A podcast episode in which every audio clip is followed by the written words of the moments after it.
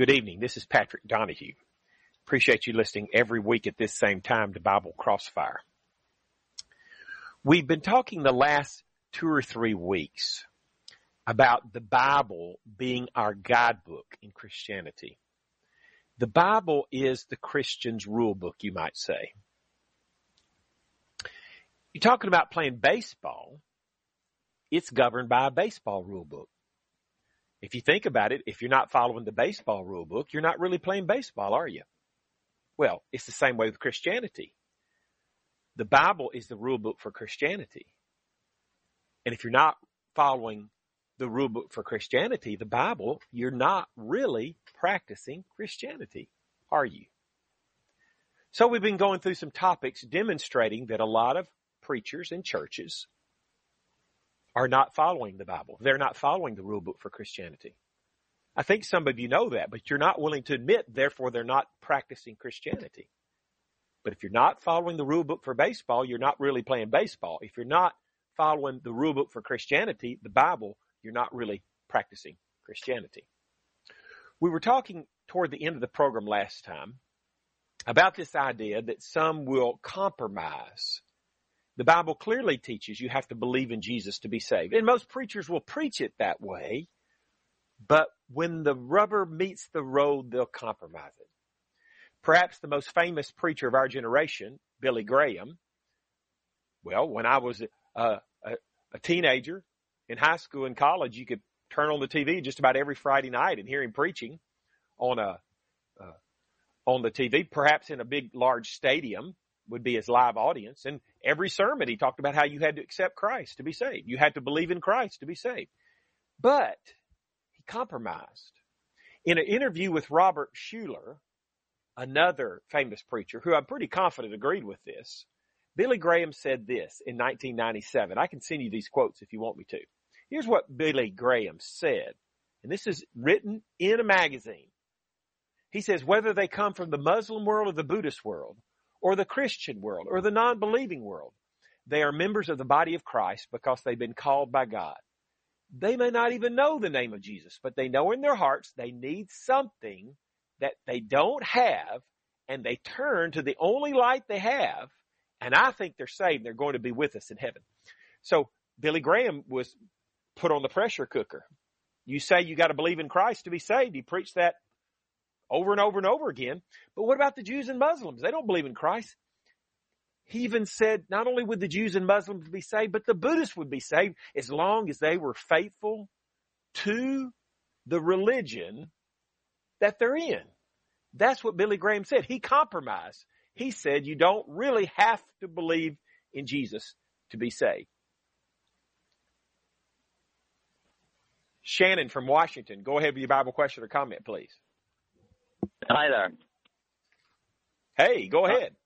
Uh, okay, so my question is: is I've been a, a practicing Christian um, for about 30 years now, and I've been married for 30 years. The same one, the same woman, raised two kids, and self-employed, and you know, I I believe I have a relationship with Christ.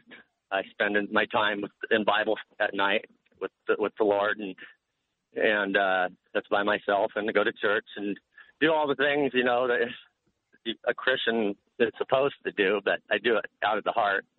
But I've been an addict for 30 years, and I want to know because it's just been driving me crazy lately, and it's it's really wearing on me. And I I've tried quitting many times and have been successful a few times, but right now, you know, I'm still I'm still you know using. Yet, I believe without a doubt I'm saved, and I always have thought that way. But being that sometimes I hear preachers talk on, oh, you know, if you're you're you're not being obedient in certain areas, then you're committing the same sin over and over, then you're a false Christian. You're not. And I don't want to be standing before him that day and him tell me he doesn't know me. Shannon, for let some reason, to you a verse. I think, okay. First First Corinthians chapter 6 verse 12, Paul said, all things are lawful unto me, but all things are not expedient. All things are lawful for me, but I will not be brought under the power of any. This is why Christians should stay away from drugs, any kind of drugs, alcohol, even smoking, nicotine, because you can become addicted to these things. And he says, I will not be brought under the power of any. Now, Philippians 4.13 says, Paul said, I can do all things through Christ, which strengtheneth me. So through Christ, we can overcome these addictions and we have to. You mentioned, well, do you really have to obey God or Jesus to be saved? And, mm-hmm. and of mm-hmm. course, this, we're applying it to uh, drugs and well, it would apply to anything. But Hebrews five nine, talking about Christ, it says, "In being made perfect, He became the author of eternal salvation unto all them that obey Him." Now, Shannon, what that means is, is that if we don't obey Christ, we won't be saved by the death of Christ. He's the author or the source of our salvation. So just because we have to obey him, that doesn't make us the source. He's going to be the source, but we're not going to receive salvation from the source, eternal salvation, unless we obey him. Matthew 7, 21 says, Not everyone that saith unto me, Lord, Lord, shall enter into the kingdom of heaven, but he that doeth the will of my Father which is in heaven. So Shannon, the Bible makes it clear. Dozens and dozens of passages say you have to be obedient to Christ, to God, in order to be saved. Does that answer your question? Uh, that answers uh, my question as far as uh, you telling me that I'm not saved now. But I don't. I don't think that. I just don't believe that I'm not saved. I, Tim from Iowa, go ahead with your Bible question or comment, please. Yeah, first of all, I'll have to, if I could, listen to you on the telephone. The, what I'm going to ask is uh, something is probably nobody wants to talk about. You know, uh, I see all these kids being born. Their so-called parents are not married. By the way, Don, how you doing? okay. Anyway, their their parents are not married, and uh, the Bible has a word for them. I mean, I'm sure you know what it is, and uh, that's something that nobody will ever say anymore. You mean illegitimate? Offender, huh? Illegitimate? No, it begins with a B. Yeah. Well, we don't want to say ugly words. And so instead we can say the same thing, something with the same meaning, but not okay. be a, a, bad word. But, but your, your first Corinthians 7 2 verse 2 would govern us here. It says, Nevertheless, to avoid fornication, let every man have his own wife and let every woman have her own husband. Now, I run into a lot of people. I do a lot of studies and I run into a, quite a number of people. They go to church. They think of themselves as Christians, but they're not married. They're in a, you know, quote, a husband and wife kind of relationship. I should say male and female because they're not husband and wife. They're living together. They're, we call it, used to call it shacking up, but they're not married. They think it's okay. The church they worship with thinks it's okay. As a matter of fact, yeah. I think probably the great majority of churches across America have people in there that are considered to be faithful members and they just teach, they teach that they're okay even though they're not married. Huh?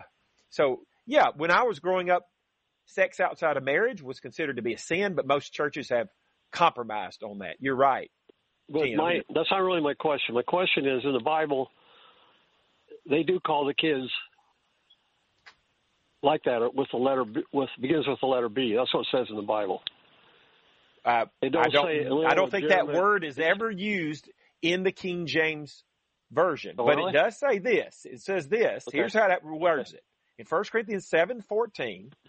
it's talking about whether or not it's legitimate for a, a Christian to be married to a non-Christian. It, it, and, and this is assuming that it's a sin to marry a non-Christian, which the Bible teaches that in 1 Corinthians 9. But the question is, if it's sin, sin to marry him, then does that mean your marriage is unscriptural if you're already married to him? He says, no, stay married to him. Verses 12 and 13. Verse 14 says, for the unbelieving husband is sanctified by the wife and the unbelieving wife is sanctified by the husband, else were your children unclean, but now they are holy. So he's saying, if you weren't really married, in the case of the Christian and the non-Christian being, if it weren't really a valid marriage, your children would be, the footnote says illegitimate. They would be unclean. That's how the Bible puts it. He says they're not unclean, and that should clue you into the fact that you really are married and you have to stay together. Even though you sin when you married that person, that non-Christian. That marriage now is valid. God is going to, you're going to have to live with the bad choice that you made is the way God, you, we can put that from God's perspective. He says it's not an invalid marriage, else your children would be unclean, is how the King James puts it, or illegitimate. Well, what I'm talking about is neither one are married when they have a kid. That's Yeah. what I'm talking about. I just thought, uh, where's that word come from? Then it begins well, with a B. Tim, you're, what you're really right, doing right now is love you, but you're just trying to shock everybody with a word. It has nothing really to do with trying to find the truth and practice the truth. Shannon, you got some more questions you'd like to ask? You got to follow. Um, well, I, I, I- guess what I want to say is, is that I, I have been, you know, I've quit using many times through the strength of God, but I keep failing and going back to it. yeah, And and I understand. and so when you tell me that, you It's know, hard. when you It's tell hard. me that, you tell me that I'm, I'm, I'm basically, if I'm not being obedient, that that means I'm not a Christian, and that's what I feel like you're saying anyway. Make, don't take it wrong. I don't want you to take it the wrong you way. know, but, there's this there's this old joke. The p- person Uh-huh. who says it's easy, and, and nicotine is probably the most addictive drug out there. But it says It it's is. easy to quit smoking. it's easy to quit smoking. I've done it 500 times. That's the joke. So Yeah. yes, people try hard to quit nicotine, other drugs, and they find it hard. But all I'm saying is, if you want to go to heaven, only those who obey Christ are going to receive eternal salvation, according to Hebrews 5 9. It's not me trying to make you feel a certain way. I'm just reading you the verses in the Bible. What about that Paul that says, "I do"? Why do I do the things I do and not do the things I should do? You So in and Romans- the flesh and the spirit is battling with each other. Yeah, Right. You know, That's it. So we're always going to have the battle. But he says in verse 25 of Romans 7, and that's where he's talking about this. Verse 19, he says, For the good that I would do, I do not, but the evil which I would not, that I do. So he's talking about the battle. And in verse 25, he says, I thank God through Jesus Christ our Lord. So then with the mind I serve the law of Christ, but with the flesh the law of sin. But he says, O wretched man, who, verse 24, who shall deliver me from this body of death? And so, uh-huh. so there's no doubt there's a struggle with any sin. You can, that's what I feel Yeah. like. I'm just in a struggle like you would not believe, and it's just a horrifying place to be. But the only thing is, the spirit in me wants to overcome, but the flesh is like Yeah. just kicking my butt, and I just Okay. am like so wore out on it. And I want, I want to be delivered, and I've tried, and it's like. And I've quit many times, but I go back to it again, and so then I think, oh, okay, so I guess that grace means nothing to me. I'm just going to go to hell. So Shannon, why don't, why don't you, do, you got, you got to keep trying, keep reading and studying your Bible because Romans 1.16 says the power of the gospel, the power of God unto salvation is the gospel. So the more we read and study the Bible, the, the persuasive, uh, nature of the gospel will work on our heart and it'll help us to quit these kind of Mhm. sins, these kind of sins. We got to, tr- Okay. we got to trust in the Lord and, and keep trying, Shannon, and we'll be pulling for you. We'll be praying for you. Okay. Yeah, I appreciate I appreciate your time, and you, you, Thanks for you your call, Shannon. help me. All right, have, All right. have a nice day. See you later. Bye. Andrew from Kansas, go ahead with your Bible question or comment, please. Hey, yeah, we, I was just listening to conversation with uh, Shannon, and kind of in the same boat, only a little different. And like you, what you said, trust in the Lord. Um, but when we we we hear that and we kind of dismiss it, but when we really think about it, it's a lot like having a spouse. You ask them to take out the bathroom trash, and yet you're always looking to see if they took the bathroom trash out because you don't really trust that they're going to take that trash out. And so when we throw, we do everything we can to throw our faith into the Lord, and we trust that regardless of how we feel and what we think, we can be delivered from whatever afflictions may ail us as long as we trust completely in the Lord. And that in and of itself is the most difficult thing to overcome. Is not only that's when we find that we start trusting the Lord, then that's when we see that uh, Scripture really starts to pop out. We really start to understand it. And the Holy Spirit really reveals things to us. Andrew, I was uh, your your call and talking about trust reminds me of perhaps my favorite hymn. Have you were you do you have you ever sung the hymn perhaps where you go to church trust and obey that hymn? Yeah. Trust and obey.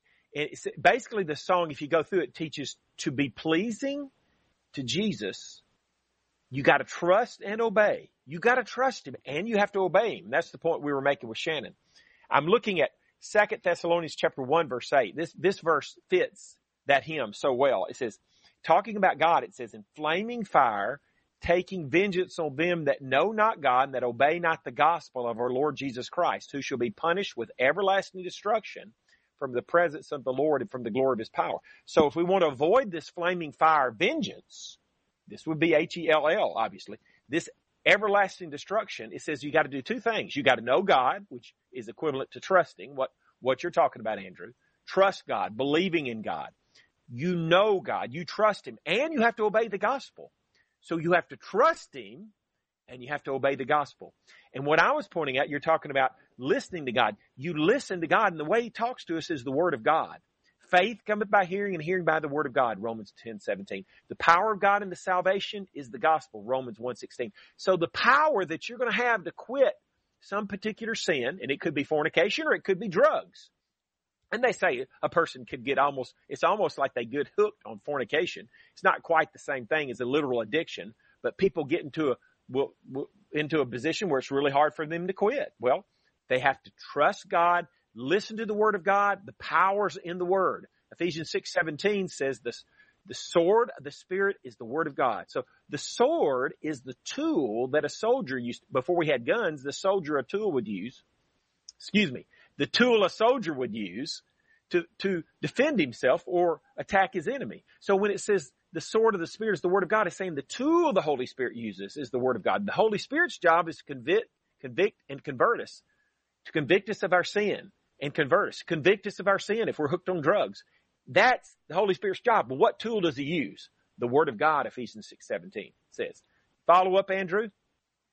I was just going to say, and if we follow if we follow through with Matthew, Mark, Luke, and John, and we try to understand what exactly Christ did when he hung on that cross and how much he loved every single one of us because he was dying for me, he was dying for you, and if if I could go to some more outlandish things, but let's not. But if we do, if we can understand that he loves us and the things that he does in order to have a relationship with us, it will help us to step out in trust because uh like i said when we say trust it's a, it's a small thing but really when you when you think about it uh how many people step out every day not worrying about what's going to take place during the day because you trust that the lord is going to deliver you uh i believe it's uh Romans 1 verse 3, I think. Rejoice, count it all joy when you encounter various trials and tribulations.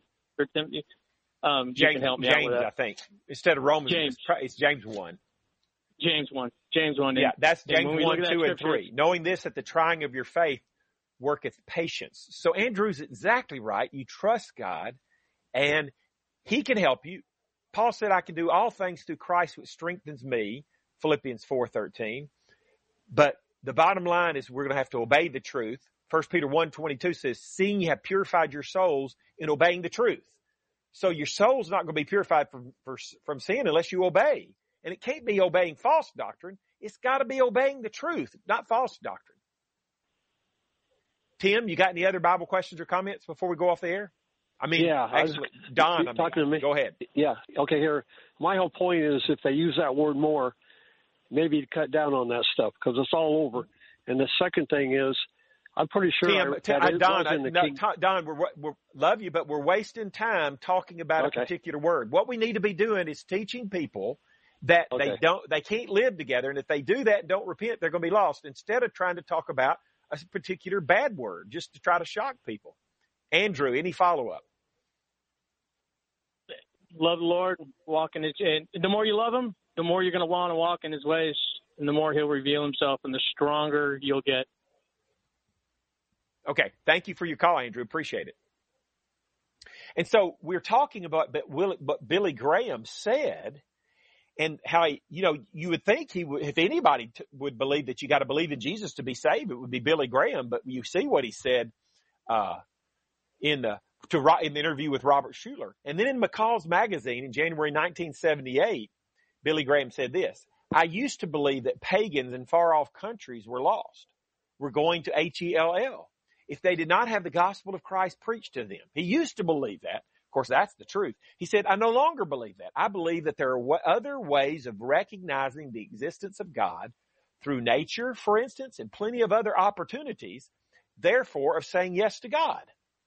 So Billy Graham is compromising. He's saying that, oh, you don't really have to believe in Jesus to be saved. If you're a Muslim or a Jew or a Buddhist, as long as you're faithful to your religion, you'll be saved. But here's what Jesus said in John 14 verse 6. Jesus saith, I am the way, the truth, and the life. No man cometh unto the Father but by me. Now that verse is clear, not ambiguous at all. You can't mistake the meaning. You gotta go through Christ to get to the Father, to go to heaven. Jesus said it also, John 8, 24. I said, ye shall die in your sins, for if ye believe not that I am he, you shall die in your, your sins. That's very clear. Unless you believe in Jesus, you're going to die in your sins. So, we love the Jews and Muslims and Buddhists, but they don't believe in Jesus Christ. So there's no way they can be saved. They have to believe the gospel. They have to believe in Jesus to be saved. Now, let's think about that. Is Billy Graham, when he says these things, of course he's passed away now, when he says you don't have to believe in Jesus to be saved, is he really using the Bible as his rule book? No, he's not. So even Billy Graham, the champion Baptist preacher, did not use the Bible as, his rule book. And if you're not using the rule book for Christianity, you're not really practicing Christianity. So the conclusion is that Billy Graham was not really preaching and practicing Christianity. He was preaching the religion of Billy Graham, not Christianity, not the religion of the Bible, because he said you can go to heaven without believing in Jesus, and Jesus says you can't go to heaven without believing in him. So he wasn't preaching what Jesus said. That's not Christianity. Again, that's just the religion of Billy Graham. It's not the religion of Christ, Jesus Christ. Here's what the Bible says about faith only. And Billy Graham would have taught faith only. He would have said, all you got to do is believe in Jesus to be saved. He was. It was good that he said you had to believe in Jesus to be saved when he was preaching from the pulpit, though he denied it in interviews in the magazines. But he taught you could be saved by faith only. But James 2.24 says, you see then how that by works a man is justified and not by faith only. You see then how that by works a man is justified and not by faith only. In a lot of churches, though, teachers say by faith only. For example, the Methodist Church creed book says, wherefore that we are justified, justified by faith only is a most wholesome doctrine and very full of comfort. So the Methodist Church says we're saved by faith only, justified by faith only. But James 2.24 says we're not justified by faith only. So these churches, like the Methodist Church, and the Baptist church that teach you're saved by faith only? Are they using the Bible as their rule book? No, they're not. And if you don't use the rule book for Christianity, you're not really practicing Christianity. That's pretty simple. I know it sounds pretty serious, but it's pretty simple. Here's what the Bible says about who should be baptized. Uh, well, let's talk about the form or action of baptism first. Romans 6 verse 4 says this, Therefore we are buried with him by baptism into death, that like as Christ was raised up from the dead by the glory of the Father, even so we also should walk in newness of life. So we're buried with Christ in baptism. That would mean immersion, but the Catholic Church, it says, according to a Catholic book, says they at one time practiced immersion. This was up to the 13th century. The Council of Ravenna in 1311 changed the form from immersion to pouring. And the Methodist discipline creed book says, let every person have the choice of sprinkling, pouring, or immersion. So the Bible says baptism is a burial. The Catholic Church and the Methodist Church say sprinkling and pouring is okay. They're not really using the rule book for Christianity, so they're not really practicing Christianity. What about who should be baptized? Acts 8, 36 and 37. And as they went on their way, they came into a certain water, and the eunuch said, See, here's water. What doth hinder me to be baptized? And Philip said, If thou believest with all thine heart, thou mayest. Mayest what? Be baptized. So in other words, he's saying, if you don't believe you can't be baptized, you may not be baptized. Yet we have a lot of churches that baptize babies, or at least they call it that. They're not believers.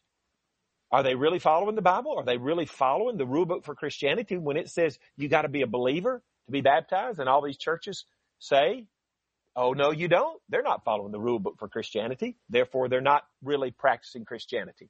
Second John 9 says, whosoever transgresseth and abideth not in the doctrine of Christ hath not God. So churches that practice sprinkling infants for baptism or teach faith only salvation or teach you can be saved without believing in Christ or don't stand for the truth on divorce and remarriage or allow women preachers or uh, uh, are in favor of gay marriage, they're not abiding in the teaching of Christ. Therefore, they don't have God, and you can't go to heaven without God. Therefore, they're not going to be saved. If you would like to have a free one hour phone Bible study with me sometime at your convenience, call or text me 256 682 9753. 256 682 9753 if you would like a free one hour phone Bible study with me sometime at your convenience.